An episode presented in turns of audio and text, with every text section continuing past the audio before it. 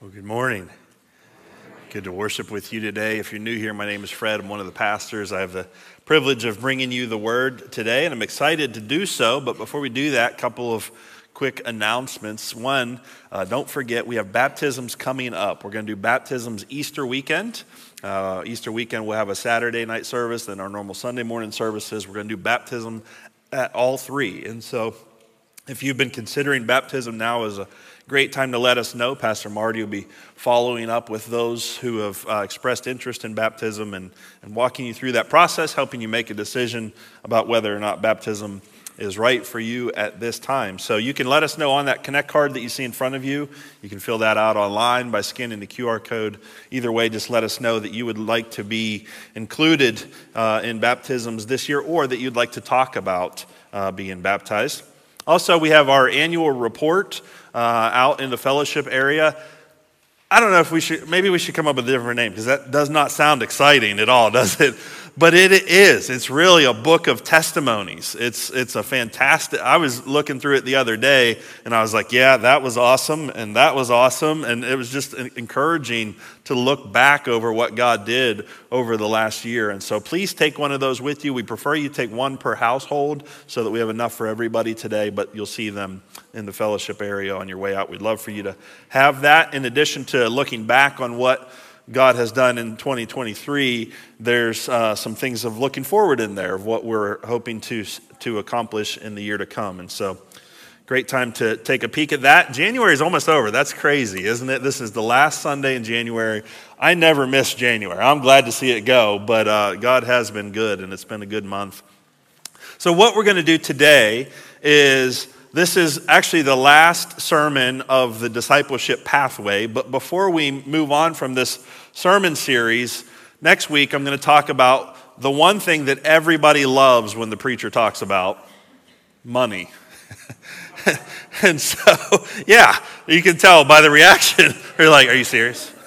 um, we don't talk about money often. We probably don't talk about money enough. I know that may sound strange if you're new here uh, and have perhaps been in churches where money is all they talk about, but it's a very important subject. And it is not only a uh, a, a, an indicator of our spiritual health, how we handle the resources that God has given us, but it's, a, it's an amazing tool that God has given us to accomplish His work here on earth. And so, so we'll talk about that next week. Uh, I encourage you to come and to be a part of that. But, but after that, we're going to go into Romans, and Romans will actually take us through most of 2024. And Romans is one of the I, sh- I, shouldn't have gone down this road. I want to say Romans is the most important book in the Bible, and that's probably true. That's probably fair. It's probably fair to say that.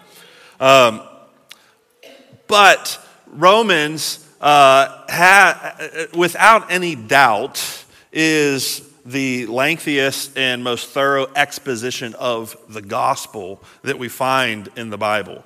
And so, what we're really going to do in 2024 is we're going to enjoy the gospel. We're, we're going to take part in the gospel. And in order to prepare us for that, on Friday, February 9th, if I have that, yes, it is the 9th. Uh, I just checked with my mental calendar. Uh, we're going to read through the entire book of Romans. It takes about an hour to read through the book of Romans in one sitting. And so we have a service plan for that evening. We're going to sprinkle in some prayer, we're going to sprinkle in some worship, and we're just going to gather together here in God's presence and read through. This is how the book of Romans would have originally been read. This was a letter that Paul sent to the, to the Christians in Rome. And when they got that letter, no doubt they would have stood up in front of a congregation of people and read it out loud uh, in, in, in one sitting. And so that's what we want to do. We want to experience God's word in that way. And so this is. Um, also, good news for anybody who is behind on the Bible reading plan because Romans is where we're at in the Bible reading plan right now. And if you come that night, you'll get 16 chapters. That's over three weeks worth of reading done. And so it's a win win. And so if, if you want to join us on Friday, uh, February 9th, 6:30, we're going to read through the book of Romans together. The following Sunday, we'll get into the Romans sermon series. So very much looking forward to that. But today, let's talk about disciples. The message t- today is titled Disciples Make Disciples. If you've been here any of the last couple of weeks, we've been talking about what we call the discipleship pathway, the general, the general progression of spiritual maturity that Christians follow along. And we all start out as seekers, those who have need of responding to the gospel. And if we respond to the gospel message, then we can be considered believers. And believers become followers when, when they start to actually obey the commands that Jesus gave. But ultimately, God is not after just believers, He's not after just followers. He is very specific in what He wants. He wants disciples. He wants disciples who have embraced the process of spiritual maturity for their lives. And what is distinctive about disciples? Well, one major distinction uh, of disciples is that disciples make other disciples. Disciples are reproducing believers. I want to point you to a couple of passages we're going to look at a lot of scripture uh, passages today. I encourage you to write down the addresses. These might be helpful to uh, refer back to. In fact, if you have the handout that we give you on the way in, you can turn it over to the back. There's a place to take notes there. First, we're going to look at Matthew chapter 4. This is the account of Jesus calling his, Jesus calling his first disciples. He's calling them not only to follow him, but as we'll see, he's calling them to be disciples who make disciples. Matthew chapter 4, verse 18 says, As he was walking along the Sea of Galilee, he saw two brothers, Simon, who is called Peter, and his brother Andrew. They were casting a net into the sea, for they were fishermen. Follow me, he told them, and I will make you fish for people. Verse 20 says, Immediately they left their nets and followed him. Did you notice that Jesus' intention in calling these men to follow him was actually to make them reproducing disciples? You're actually going to go fish for people now. You're actually going to go cast the net, not on the sea, but you're going to cast a spiritual net and bring people into the kingdom of God. He would appear to those same people roughly three years later after his resurrection and say this. We find it in Matthew chapter 28, commonly called the Great Commission. It says in verse 18 Jesus came near and said to them, All authority has been given to me in heaven and on earth. Go therefore and make disciples of all nations, baptizing them in the name of the Father and of the Son and of the Holy Spirit, teaching them to observe everything I have commanded you. And remember, I am with you always to the end of the age. Go therefore and make disciples.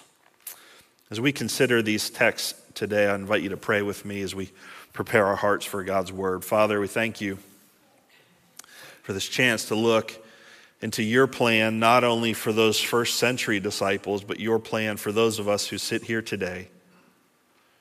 For those of us who are, who are listening to this word here in the 21st century, that we also might become fishers of men that we might not just be believers, that we would be mature disciples who make other disciples.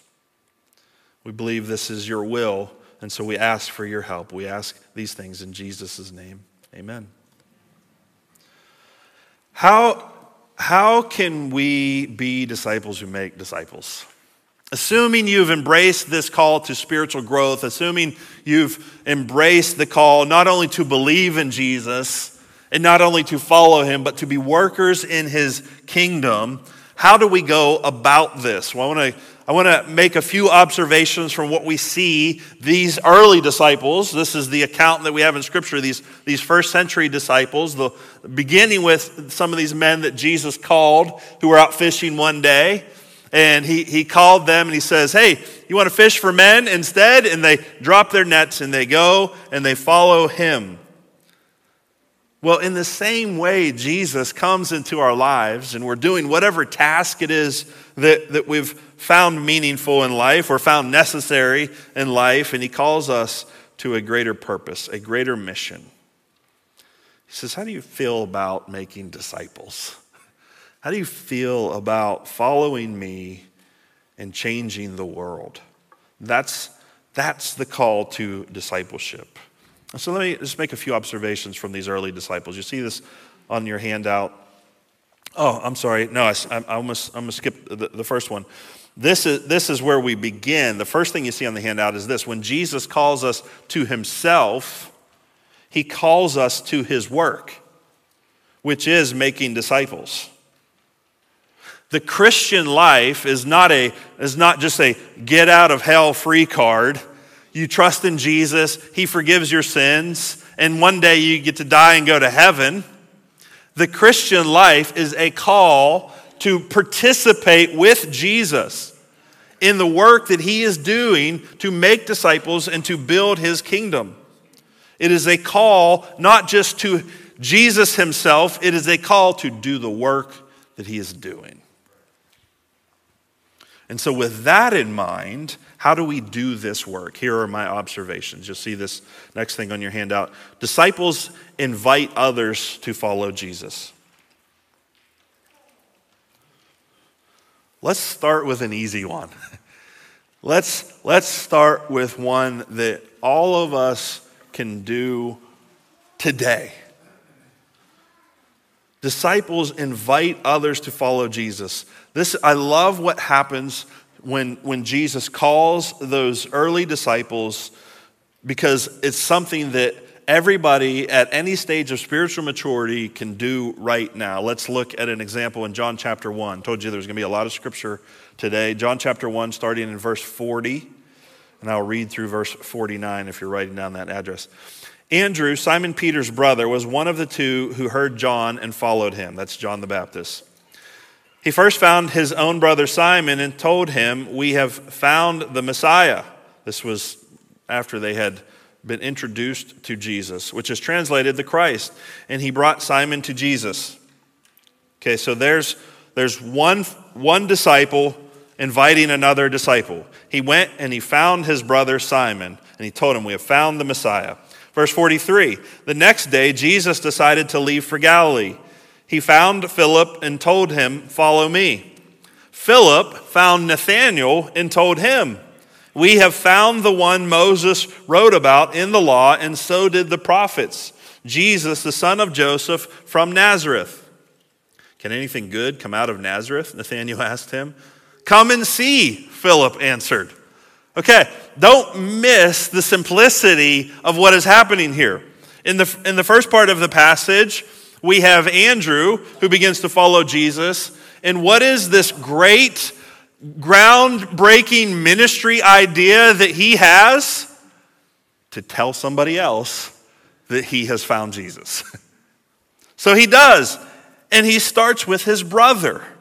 And his brother comes and begins to follow Jesus also. And then we get to then we get to Philip, and Philip finds a guy named Nathanael, and again, having having just he's ready to just blow us away with his theological acuity and his, his genius way of reaching other people, he says, We have found the one Moses wrote about. And he gets an objection Can anything good come out of Nazareth? We get so, we get so paralyzed by the fear that someone might object to our testimony. Uh, we, we invite somebody, or we think we consider inviting somebody and say, Well, what if they say something I don't know how to answer? Nathanael just, or Philip just says, Come and see. That's pretty, that's, that's pretty simplistic evangelism. He said, he, Can anything good come out of Nazareth? And I don't know what's behind that. I don't, I don't know what Nathanael has against Nazareth. Uh, but I know Philip doesn't even have the answer. he might agree. He might be thinking, I didn't think so either. But he doesn't even get into that. He just says, Come and see. Then Jesus saw Nathanael, verse 47, coming toward him and said about him, Here truly is an Israelite in whom there is no deceit. How do you know me? Nathanael asked. Before Philip called you when you were under the fig tree, I saw you, Jesus answered. Here's Nathanael, the one who was invited by Philip, who objected by saying that he didn't think anything good could come out of Nazareth. He says, Rabbi, you are the Son of God, you are the King of Israel. Now, I wish it always happened like that.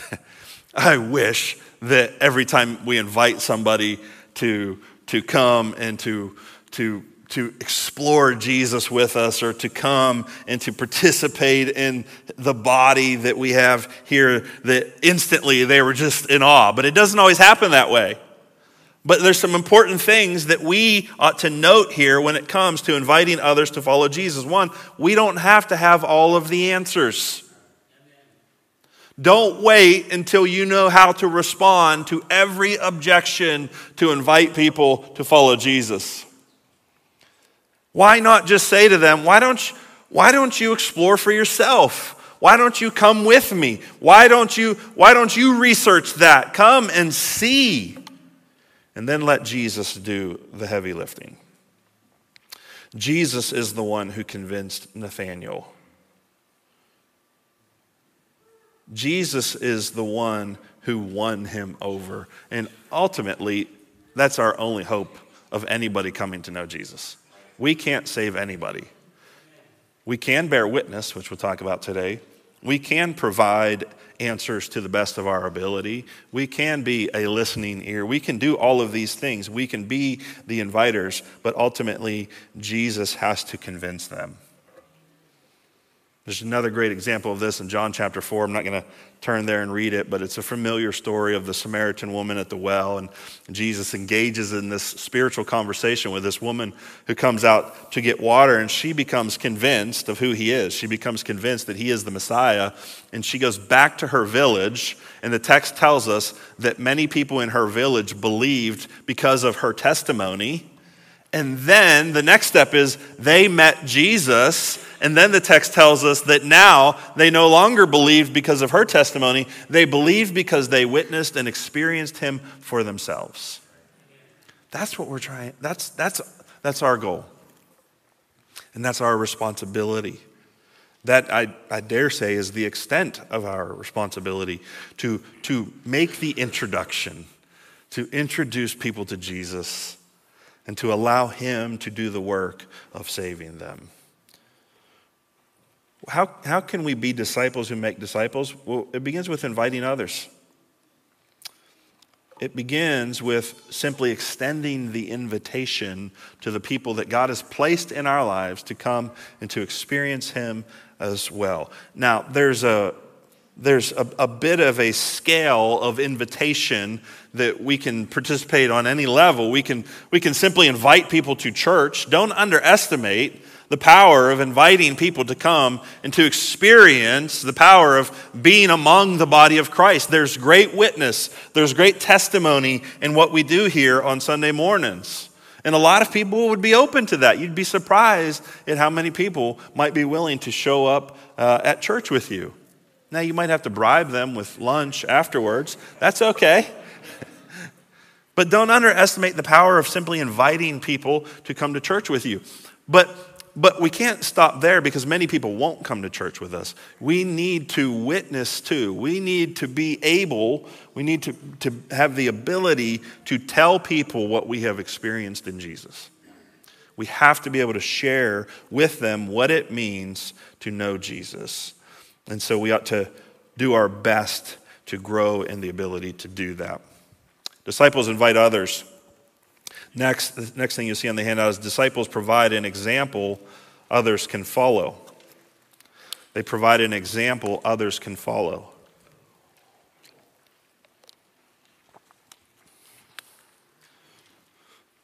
The world does not need more hypocritical church going Christians who do not live the life of following Jesus.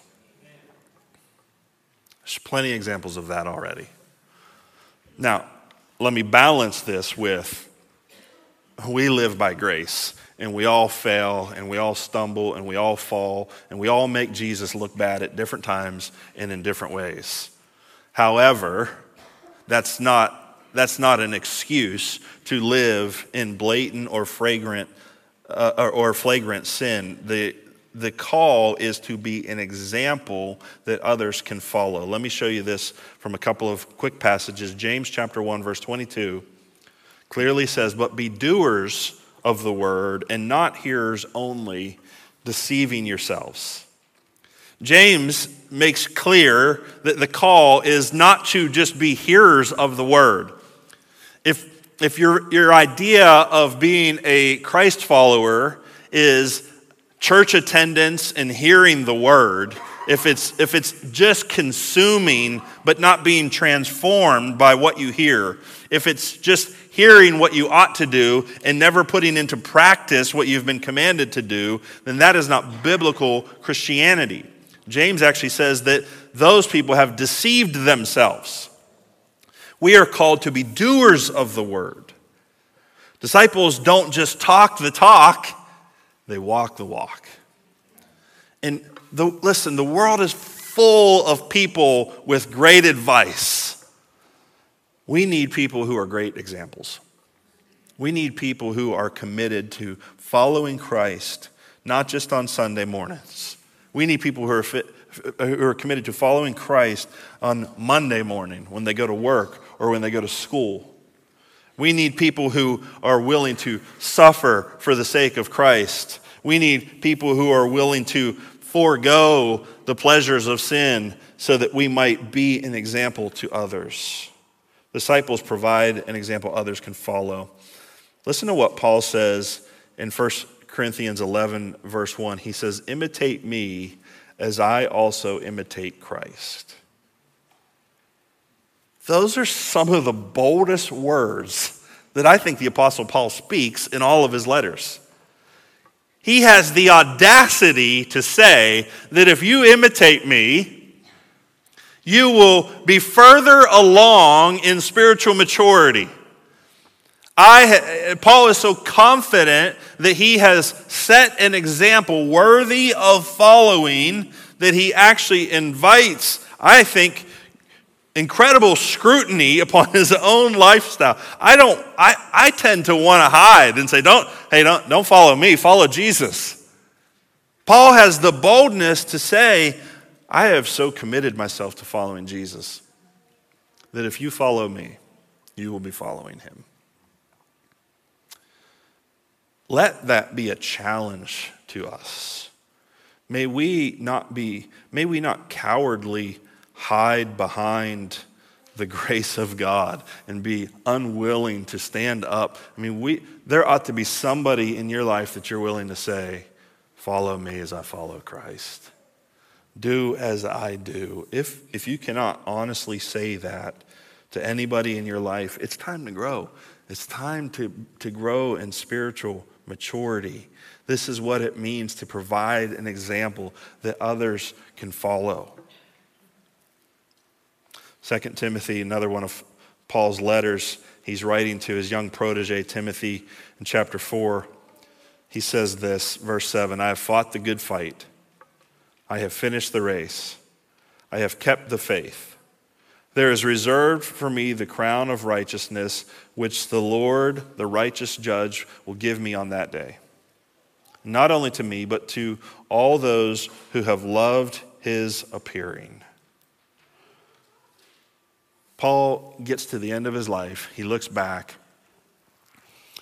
And, well, he knows, he knows, he knows the end is coming. He's, he's imprisoned for the gospel. He's, he, can see the writing on the wall. He can see that this, this is not going to result in freedom one more time, that this is, this is it.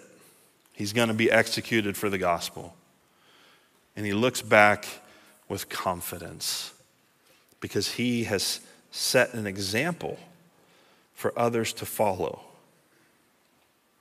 It was, it was 1 Corinthians 11, Paul that led to 2 Timothy 4 Paul. It was living a life that others could follow as he imitated Christ, as he followed Christ, that led to peace at the end of his life, that he had done all that he could do.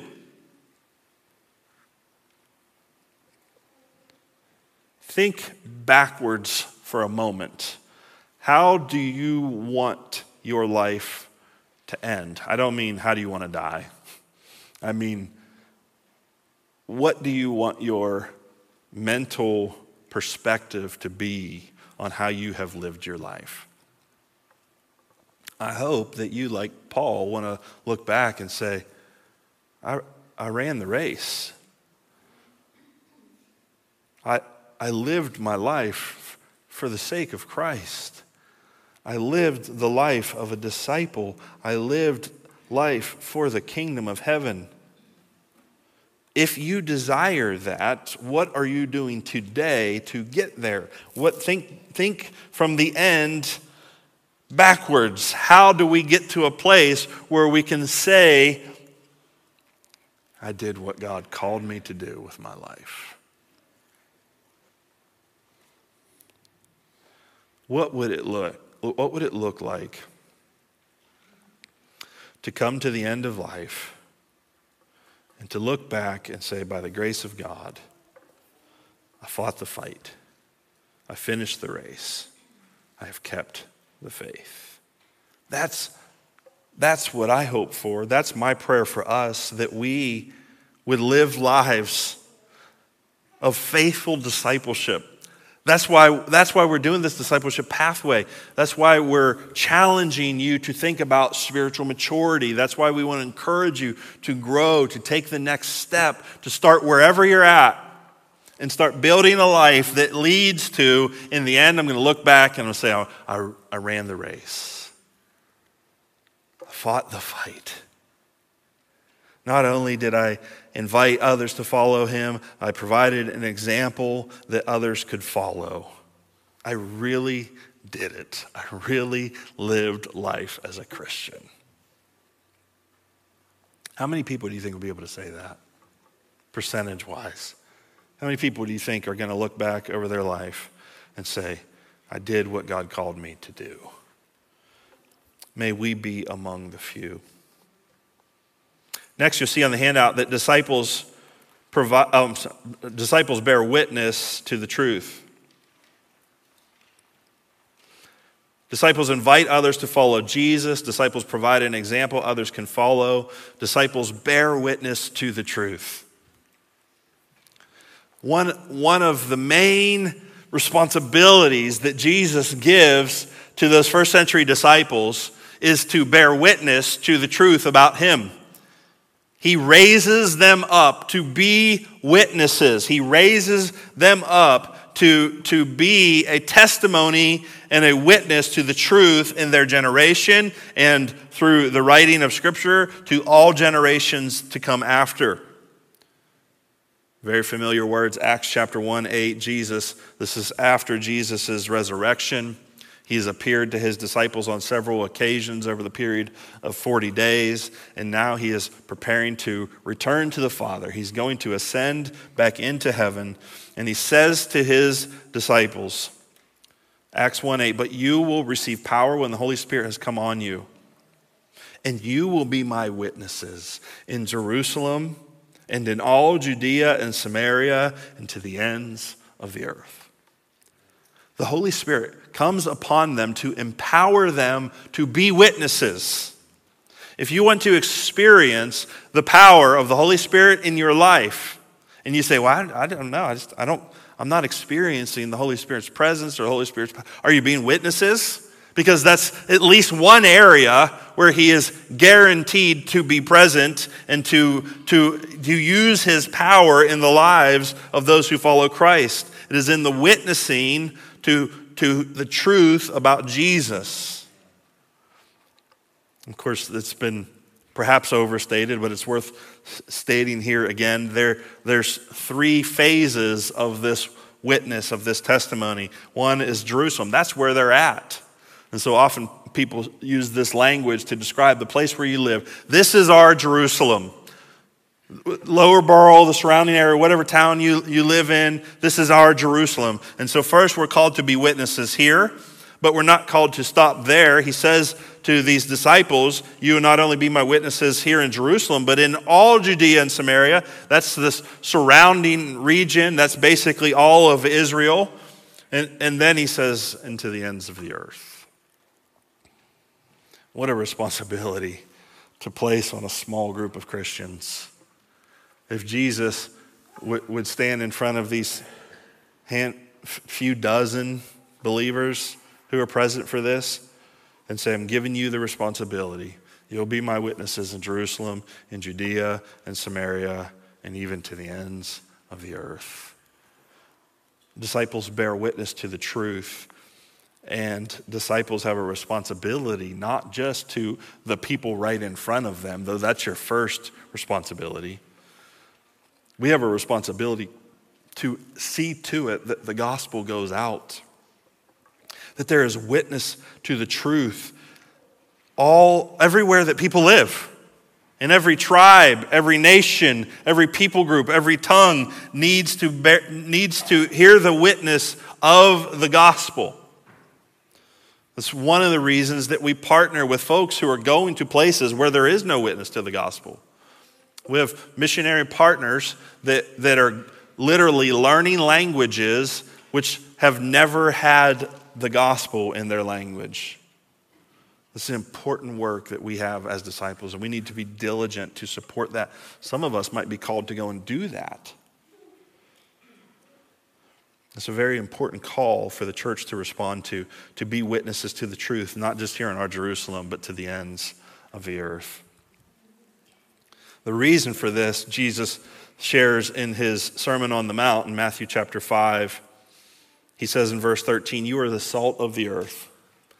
But if the salt shall lose its taste, how can it be made salty again? It's no longer good for anything but to be thrown out and trampled under people's feet.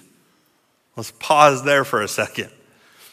First of all, it's Jesus says something here that's kind of hard to understand. There are, I guess there are, I've read some guesses at what he means. What does it mean for salt to lose its saltiness? I don't know. The, you know, when it comes to chemistry, that's not really possible, I guess. I don't know. I slept a lot in that class, but I've heard that salt can't lose its saltiness. Um, but the point is, I'm sure Jesus knows what he's saying.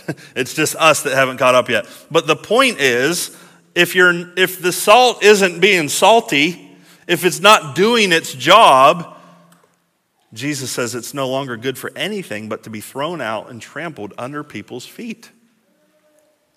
Sometimes people would try to look you, look, you can accept Jesus or reject Jesus, but what you can't do is you can't define who Jesus is according to what you want him to be. And sometimes people try to present Jesus as he was just this nice moral teacher who just taught us how to be better people. He said, if you're not going to do the work, you're not good for anything but to be thrown out and trampled under people's feet. Some nice moral teacher. How many Christians, how many churches, how many ministry organizations have ceased to be salty? He says, You are the light of the world. A city situated on a hill cannot be hidden. In the same way, no one lights a lamp and puts it under a basket, but rather on a lampstand, and it gives light for all who are in the house. In the same way, let your light shine before others, so that they may see your good works and give glory to your Father in heaven. Jesus defines his people in two ways you are salt and you are light. What do these two things have in common? They change their surroundings. You turn light on in a dark place, it changes everything. You add salt to my mom's cooking, it changes everything. We used to joke because my mom, my mom was growing up, my mom was always favorite, famous for her casseroles.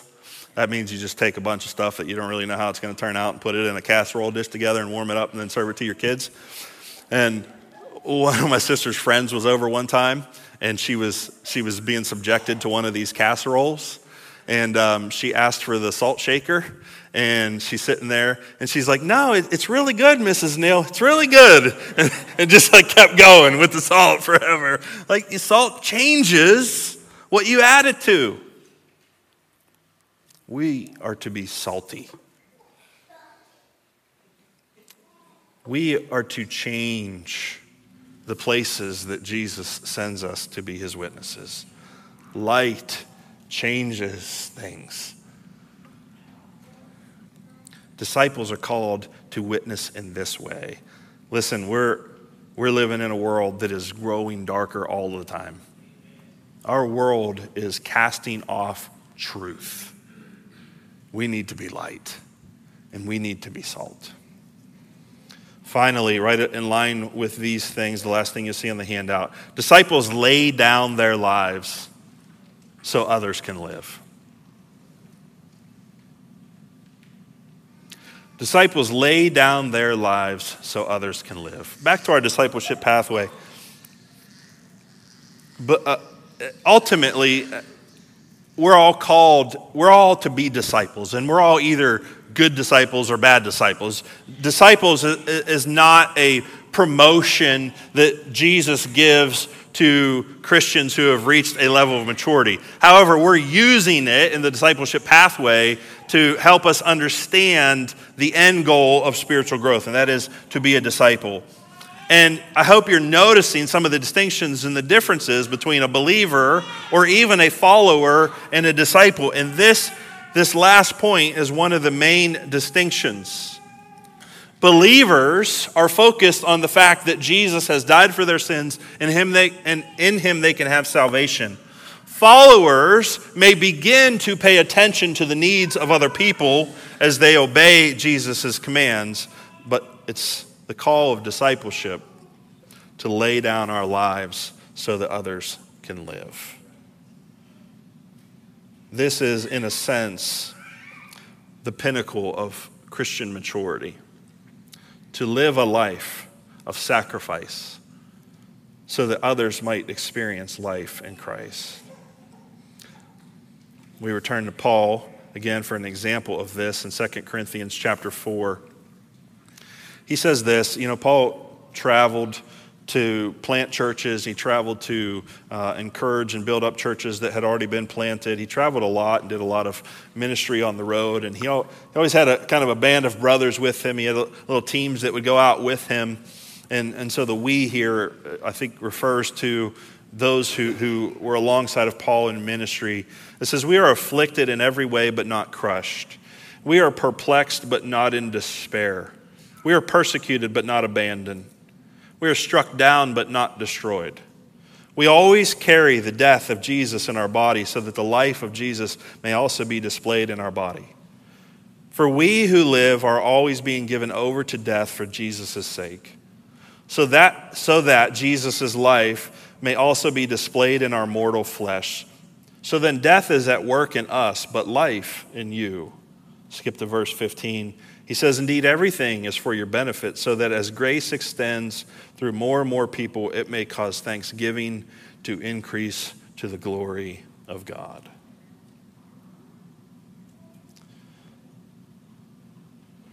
I think to be fully mature as a disciple of Christ